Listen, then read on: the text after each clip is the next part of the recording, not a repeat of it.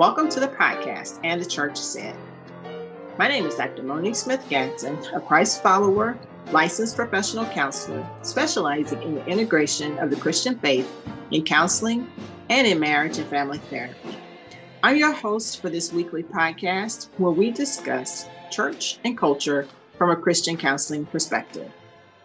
All of our insights are rooted biblically to foster emotional, mental, and spiritual health for the individuals and churches. We help the many members of the body, as well as the body as a whole, to equip the saints for the work of the ministry. Although I am a licensed clinician, this podcast is not intended to serve as therapy. We strongly encourage you to seek out your own personal relationship with a professional therapist. Thank you for joining us for this week's episode. Hello, everyone. So glad to have you join us for the conversation on today. Thank you all so much for listening to this podcast, and to those who subscribe and share, thank you for your ongoing support and encouragement. Please continue to write your reviews and give us four, five-star ratings, and um, that encourages us as we are, as best as we can, continuing to do the work that the Lord has given us to do here with the podcast. If you are interested in receiving our bulletin, go to our website at d r monique smith gadson dot com. That link should be in the show notes. And go to the website and sign up for our bulletin, as we will just try to keep you abreast as to things that we are doing, and to also provide mental health um, and emotional health tips. You, um, if you are so inclined to bless our work financially, we have a Cash App, and we also have the ability to receive those love offerings at PayPal. Um, so at PayPal and at Cash App, it is at And the Church Said. So thank you so much for prayerfully considering to give a love offering to the work here at the podcast. So today we're going to do a midweek service segment, and it is simply entitled Gratitude. Here we are, Thanksgiving two thousand twenty. What a year this has been. Highs and lows. Ups and downs, gains and losses, and losses, and losses, and more losses. For many, this day will look vastly different than it has in years gone by. Maybe for some, there is no difference. However, due to the ongoing threat and imminent danger of this pandemic, many are not able to gather as they have in previous times, out of an abundance of caution for others and for themselves. Even for some who would attempt to gather, or for those who are gathering, there might be an obvious void of one or even more family members and loved ones that were among us that have succumbed to not only COVID, but also other causes throughout this year. There is a loneliness and a panic and a deep darkness and sadness that hovers over this holiday, not only due to the pandemic, although the pandemic has added some layers that can solely be attributed to it. There are financial straits, inability to be among others for support. This is fueling an already existing um, emotional and mental state of distress and the disorders that some are experiencing. And on this day of Thanksgiving twenty twenty, how do we manage to still be grateful?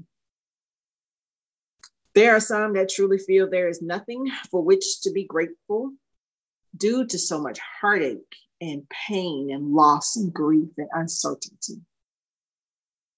Well, I come to offer a word about gratitude. Just attempting to see if we can facilitate a renewed mind around gratitude. We know the scripture talks about if we can renew our mind, we will be transformed. So let's consider gratitude as a lifestyle. And we also are going to consider gratitude as a discipline. Kenneth Boa discusses how to cultivate a heart of gratitude in his book, Conformed to His Image. I'll extract some of his points as we begin discussing cultivating a heart of gratitude.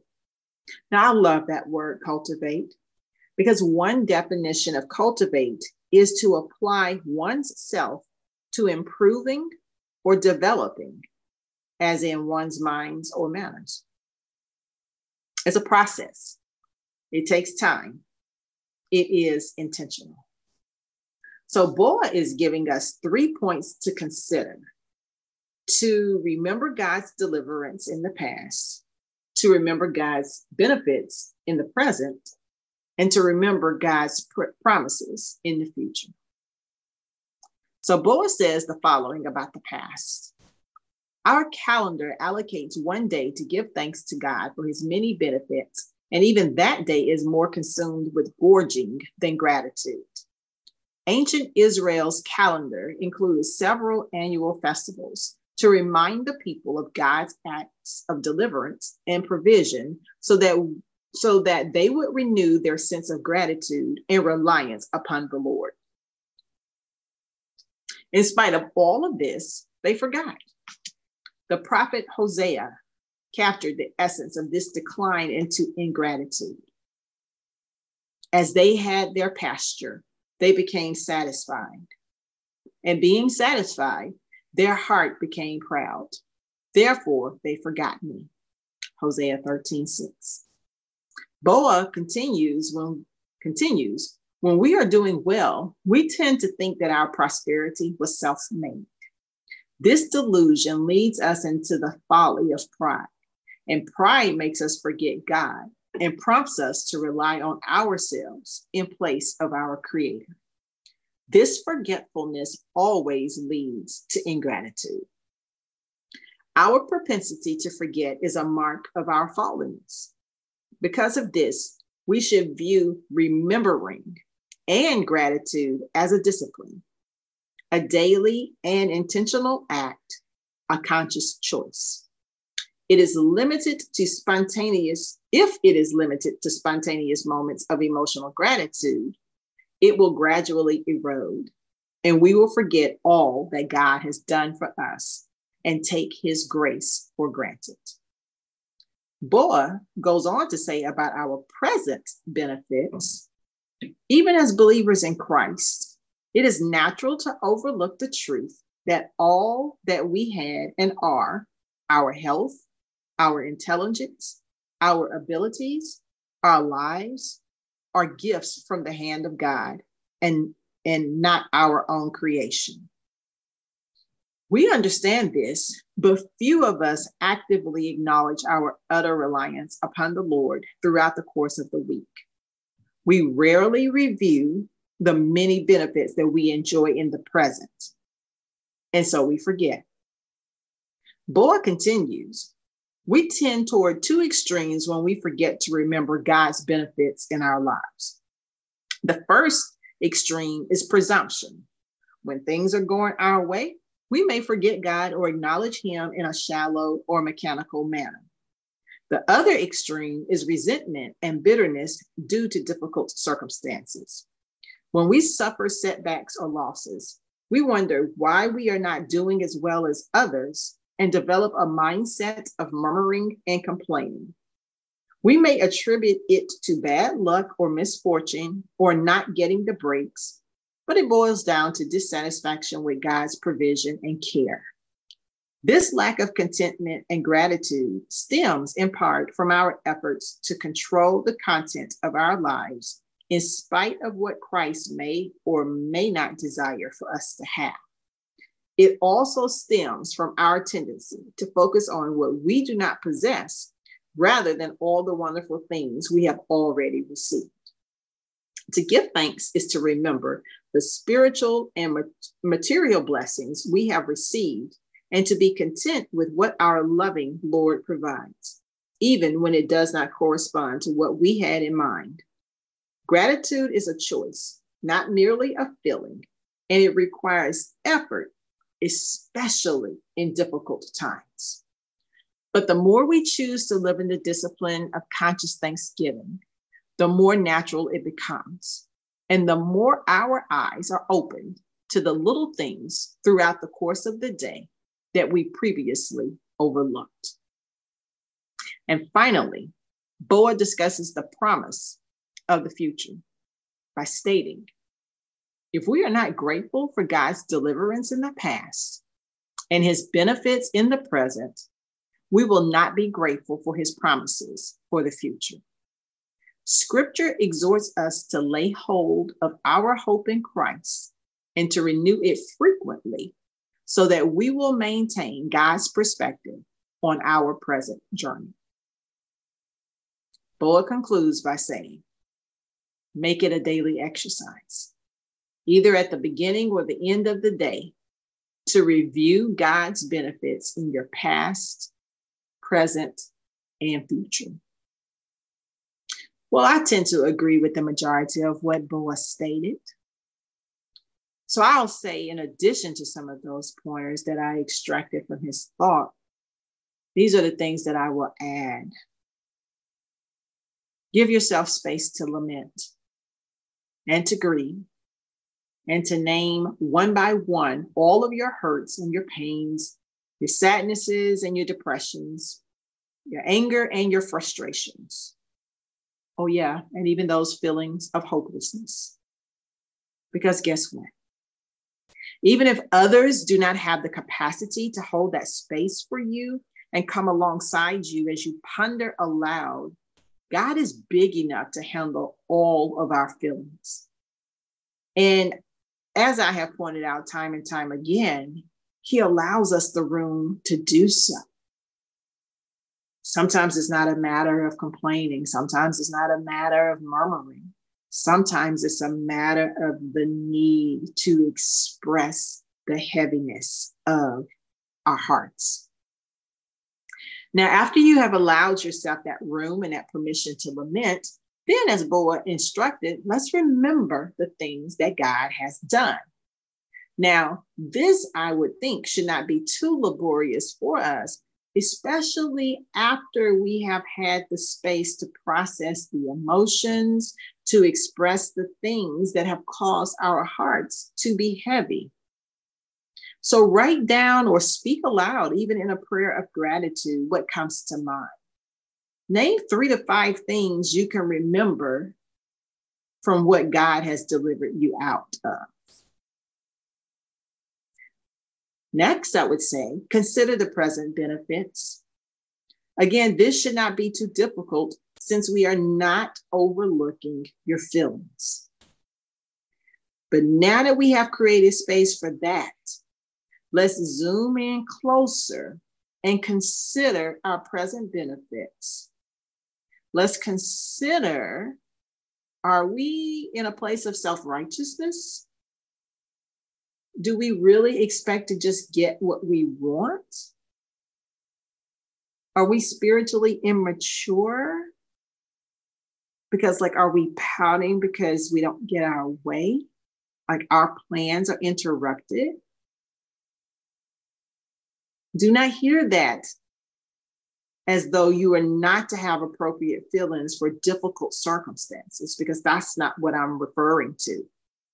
I am just saying, focus on present benefits and name them, just as you were allowed to do so in your space of lament.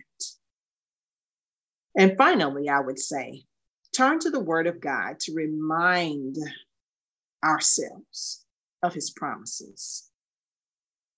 You know, his scriptures are so full of promises to God, from God to us.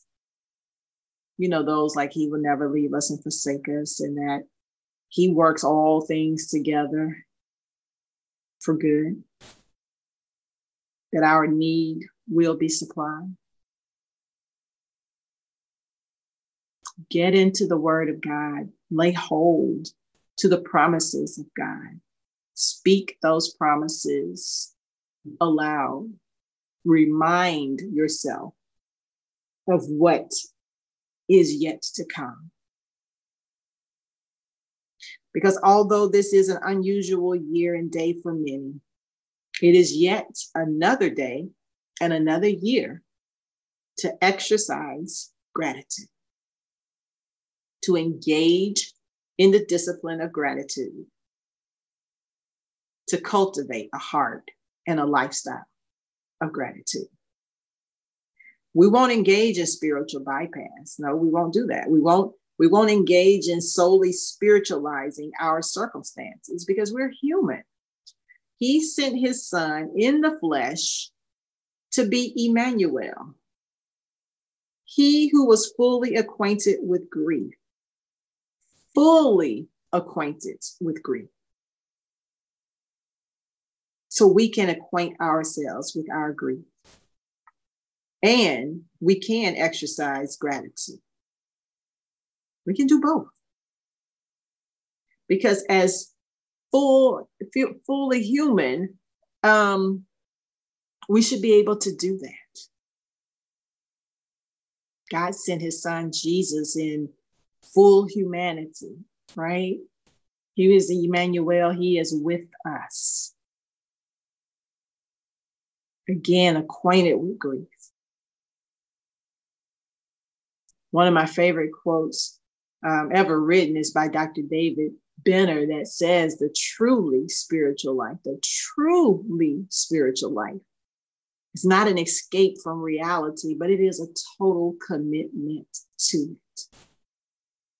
So on this day, Thanksgiving Day twenty twenty, although most, some of our hearts may be heavy and some of us are alone and anxious and depressed. Some of us may be still reeling from the losses that twenty twenty has offered and compounded on so many levels. I get that it might be hard to say for what you are thankful, but I want to admonish you to, rem- to remember gratitude is not an emotion solely. It is a discipline. It is a lifestyle. It allows for room to lament, to express the things for which our hearts are wretched and grieved and heavy over.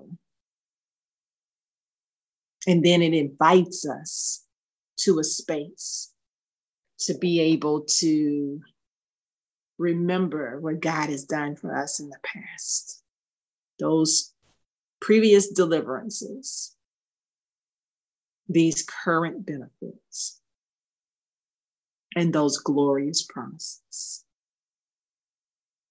So gratitude, this is not just a day. It is a discipline. Thank you so much for listening. Until next time, let anyone who has ears to hear, listen to what the Spirit says to the churches after you have heard my call. Cultivate a heart and a lifestyle of gratitude. To be mindful that gratitude is not just a day. It's not just a gathering with family members. It's not just a big meal around a table, but gratitude is a discipline. What will be your response? And the church said.